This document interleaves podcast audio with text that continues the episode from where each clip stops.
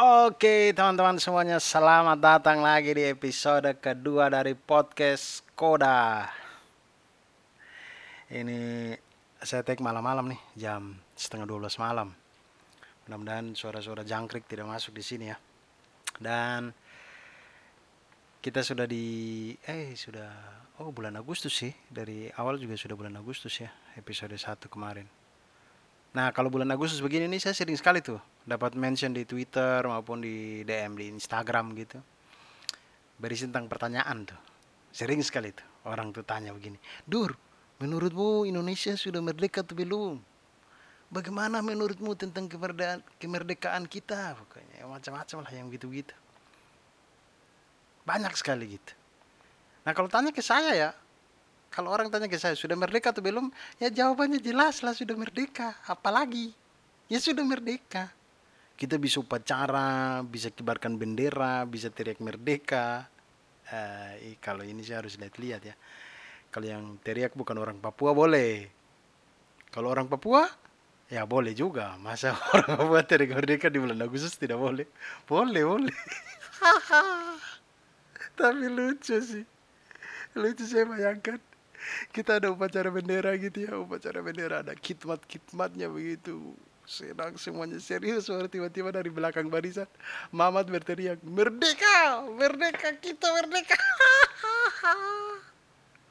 Pasti lucu sekali. Dengan Mamat menggayat. Kenapa ya? Lucu sekali ya kalau gitu-gitu tuh. Tapi kalau tidak salah ya Mama tuh dulu pernah cerita dia tuh jadi pas kibra kalau tidak salah.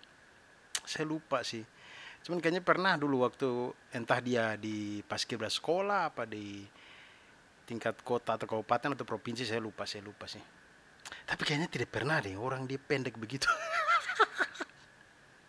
Masa dia pas dia pendek begitu dia pas kibra jadi bagian apa? Bagian jadi kos kaki. Tapi mengenai pasukan pengor bendera ini kemarin ada yang viral tuh di twitter. Uh, mungkin teman-teman ada yang tahu juga ya jadi uh, apa namanya nih di Twitter dulu kemarin sempat uh, bentar saya lihat-lihat dulu. Nah itu kemarin ada yang viral di Twitter itu namanya itu uh, Nona Kristina. Ini ada Nona satu ini Kristina. Dia dari SMA Negeri 1 Mamasa. Katanya dia ini lolos menjadi paskibraka paskibraka ya, bukan paskibra. Jadi kalau paskibra tuh banyak, ada di sekolah ada, di kota, kabupaten, provinsi banyak banyak. Tapi kalau paskibraka itu cuma satu, karena pengibar bendera pusaka, bendera pusaka itu cuma satu. Ya yang dipakai di upacara Istana Negara itu, itu bendera pusaka tuh. Walaupun sebenarnya sekarang itu sudah dari tahun berapa saya lupa ya. Cuman kayaknya sekarang itu sudah replika ya karena bendera yang asli yang dijahit sama Ibu Fatmawati itu kayaknya sudah tidak kuat untuk ya, dikibarkan. Tapi ya pas kibraka itu satu ya cuman ada di Istana Negara itu. Nah ada Kristina ini, dia itu terpilih jadi salah satu pas kibraka di Jakarta. Kemudian dia lolos seleksi itu dari Provinsi Sulawesi Barat. Lalu ketika mau acara pelepasan oleh Gubernur Sulbar, mereka adakan tes PCR. Dan ada Kristina ini ikut tes PCR kemudian dia, dia itu dinyatakan positif. Maka otomatis dia tidak bisa berangkat ke Jakarta kan? Nah kejanggalan dari kejadian ini adalah ketika dia dinyatakan positif positif COVID ya bukan positif yang lain tes PCR ya positif COVID. Ketika dia dinyatakan positif COVID dia itu dilepaskan dari Mamuju ke Mamasa jadi dipulangkan dari Mamuju ke Mamasa itu dengan mobil biasa bukan dengan ambulan atau apa dengan mobil biasa dan tidak ada tindakan prokes seperti penggunaan APD atau yang lain-lain begitu. Tidak ada. Kemudian yang kedua ada Kristina ini kan dia calon utusan utama dari Sulawesi Barat. Dan dia itu punya cadangan itu ada seorang anak atau teman temannya dia dari Pasangkayu tapi ketika ada Kristina ini dia tidak jadi berangkat anak yang dari Pasangkayu ini juga tidak menggantikan. Yang menggantikan dia adalah orang lain ini agak agak aneh juga. Jadi cadangannya tidak dipakai gitu. Dan kejanggalan yang ketiga adalah ada Kristina ini kemudian ditawarkan untuk menjadi paskibra di provinsi. Dan dia bebas pilih tuh mau peran apa saja, termasuk jadi pembawa baki kalau dia mau. Kan kalau pasukan paskibra tuh ada pasukan 45, pasukan 17, ada pasukan 8. Nah, biasanya biasanya pembawa baki itu di pasukan 8 tuh. Itu uh, kalau di dunia paskibra tuh katanya itu uh, yang diincar semua orang, yang diincar oleh semua paskibra tuh pasti mengincar pasukan 8 tuh. Mereka karena yang mengibarkan bendera kan dan paling banyak disorot tuh mereka tuh. Nah, dia tuh bebas pilih tuh, ditawarkan untuk provinsi. Nah, ini jadi kontradiksi. Kalau dia positif COVID, harusnya dia juga tidak bisa jadi paski di provinsi Memangnya virus hanya tersebar kalau dia jadi paski di istana negara. Tidak menyebar kalau di provinsi. Jadi begitu upacara di provinsi virus corona yang di dalam itu yang hmm, saya menyebar atau tidak ya? Mau menyebar tapi ini di daerah kurang dapat perhatian nasional. Ah sudah saya tidur saja. tidak mungkin. Tidak mungkin. Kenapa itu itu itu kejanggalan tuh. Dan kejanggalan yang keempat adalah ada Kristina ini sempat dia PCR ulang ketika dia sudah sampai di Mamasa. Jadi dia pulang dari Mamuju sampai di Mamasa dia PCR ulang. Hasilnya negatif. Jadi ini, ini ada kejanggalan-kejanggalan yang kalau kita pikir itu memang tidak masuk akal. Tidak masuk akal. Harus ada suatu penjelasan yang terang sehingga logika kita bisa menerima kejadian rentetan kejadian semua ini gitu. Kalau tidak akal kita tidak bisa puas gitu, tidak bisa. Harus ada sesuatu di sini. Ini macam kalau kita kalau di film itu macam plot hole gitu. Jadi kalau macam kita nonton film Doraemon ya. Kemudian Nobita berangkat sekolah misalkan. Dia keluar rumah, kemudian dia berteriak, "Mama, saya berangkat sekolah." Mama Nobita bilang, "Oke, siap anak, berangkat sekolah, rajin-rajin belajar." Kemudian berangkatlah Nobita. Kemudian langsung scene berikutnya itu sudah di kelas. Dan kita lihat yang jadi Nobita itu Sunggokong. ini, ini kan apa nih? Apa yang terjadi? Kejadian apa yang terjadi antara rumah dan sekolah sampai Nobita tiba-tiba jadi Sun Gokong? Nah ini harus ada penjelasan yang logis. Kalau tidak, kita tidak percaya lagi dengan jalan cerita ini film. Dan kok bisa Sun Gokong dengan PD-nya ganti Nobita gitu? Harus ada penjelasannya, harus ada. Karena begini teman-teman, uh, saya ini ya kalau mau misalkan misalkan kalau saya punya wewenang untuk memasukkan uh, orang yang saya kenal untuk jalur khusus untuk suatu hal misalkan misalkan ke saya gitu saya akan cari posisi yang tidak banyak orang perhatikan biar kalau dia salah-salah juga orang tidak tahu nah ini misal misal yang menggantikan Nona Kristina ini menggunakan jalur khusus atau apa gitu misal misal saja ya Nah ini, orang ini dikasih masuk untuk jadi paskibraka di istana negara. Yang mana nanti waktu dia bekerja, dia diliput oleh semua stasiun TV. Syukur-syukur kalau dia betul. Kalau dia salah, satu Indonesia akan lihat dia salah. Terus kamu bagaimana tuh kalau sampai begitu? Bingung tidak begitu tuh? Mending tempatkan dia di hal-hal yang orang tidak tahu gitu. Kalau misalkan mau ini, tapi ya, ya ya tidak tahu juga sih ya saya tahu itu bisa menjadi paskibraka tuh memang membanggakan sih ah ini juga untuk menjawab pertanyaan orang-orang yang tanya kalau ada tuh yang tanya apa untungnya sih jadi paskibra Wih paskibra tuh membanggakan teman-teman. Paskibra yang di kabupaten kota saja itu membanggakan apalagi bisa jadi paskibraka di istana negara. Waduh.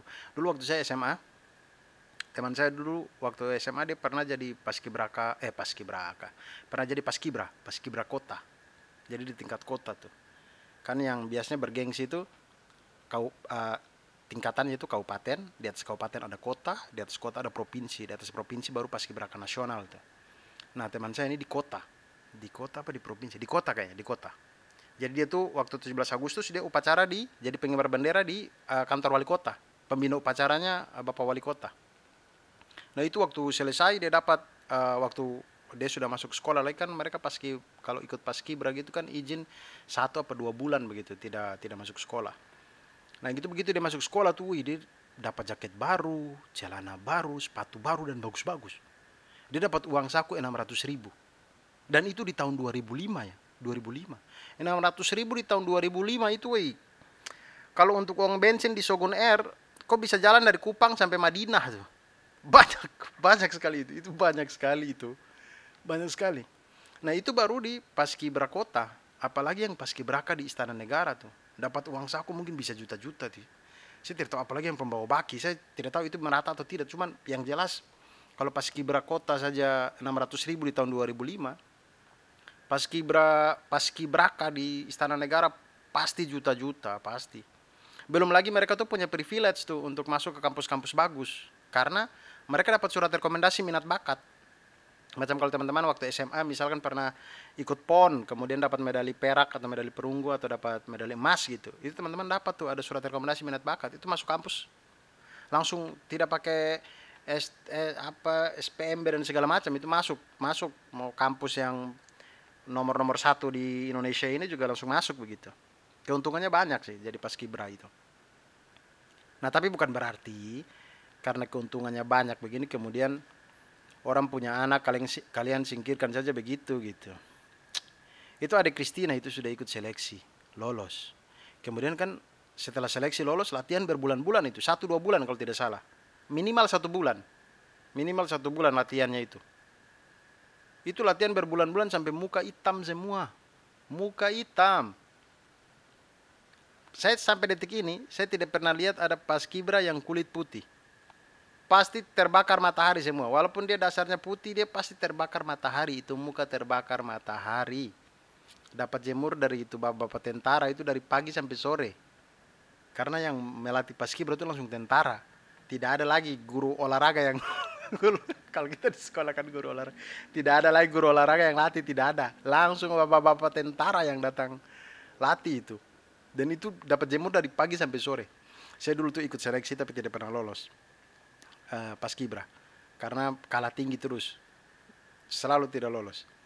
Itu saya kalau nonton teman-teman yang lolos kemudian mereka latihan itu kan mereka latihan di lapangan lap, uh, lapangan kalau di Kupang itu ada di lapangan Merdeka gitu. Ada lapangan Merdeka ada lapangan Oepoi begitu. Lapangan bola. Nah mereka latihan di situ. Kalau kami uh, ada olahraga atau apa begitu kami nonton tuh. Sering nonton tuh. Nah itu mereka latihan itu mereka berdiri bengkok sedikit saja, sedikit saja itu tentara lapis mereka dengan kopel. Kopel ini ikat pinggang tentara yang warna hitam yang tebal itu. Nah itu dapat lapis itu dari dari paha lutut dilapis pakai itu. itu mereka makan itu pakai hitung. Hitungan ke-10 nasi semua sudah harus habis. Pokoknya didikan militer, didikan militer. Tidak peduli bagaimana cara kunyahnya, pokoknya harus habis dalam hitungan ke-10 Bahkan jangan heran kalau jangan heran kalau pas Kibra itu suaranya lantang-lantang ya. Mereka punya kerongkongan tuh sudah terlatih terbuka lebar karena tidak pernah punya makanan. sudah terlatih itu. Selama satu bulan mereka latihan itu mereka punya lambung bingung. Aduh, ini anak nih masih muda tapi sudah ompong kah? Makanan yang masuk nih utuh semua ini. Hai, ini kalau saya oper ke usus-usus robek. latihannya keras.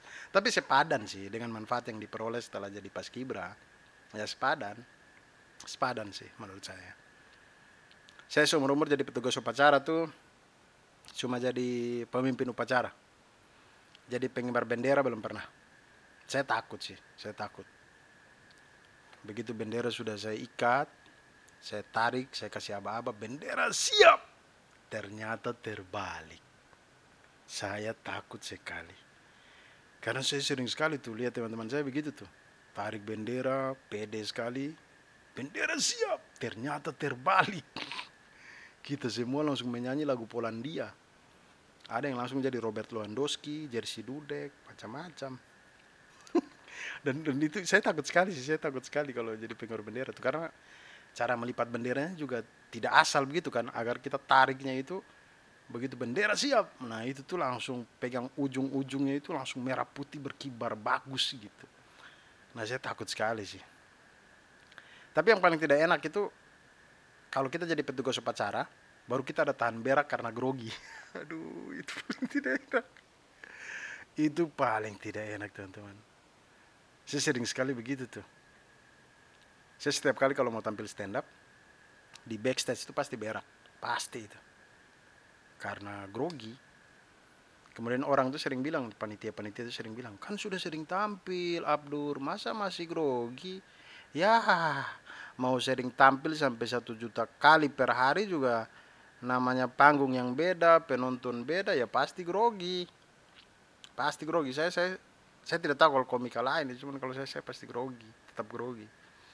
Makanya saya itu kalau nonton upacara bendera di istana yang disiarkan di TV itu, saya selalu was-was gitu. Saya selalu was-was, saya selalu memperhatikan tuh. Memperhatikan mau mau yang fokus di kamera maupun yang tidak fokus di kamera yang di belakang-belakang. Saya selalu perhatikan dengan baik-baik. Saya takut kalau ada yang tahan berak di situ.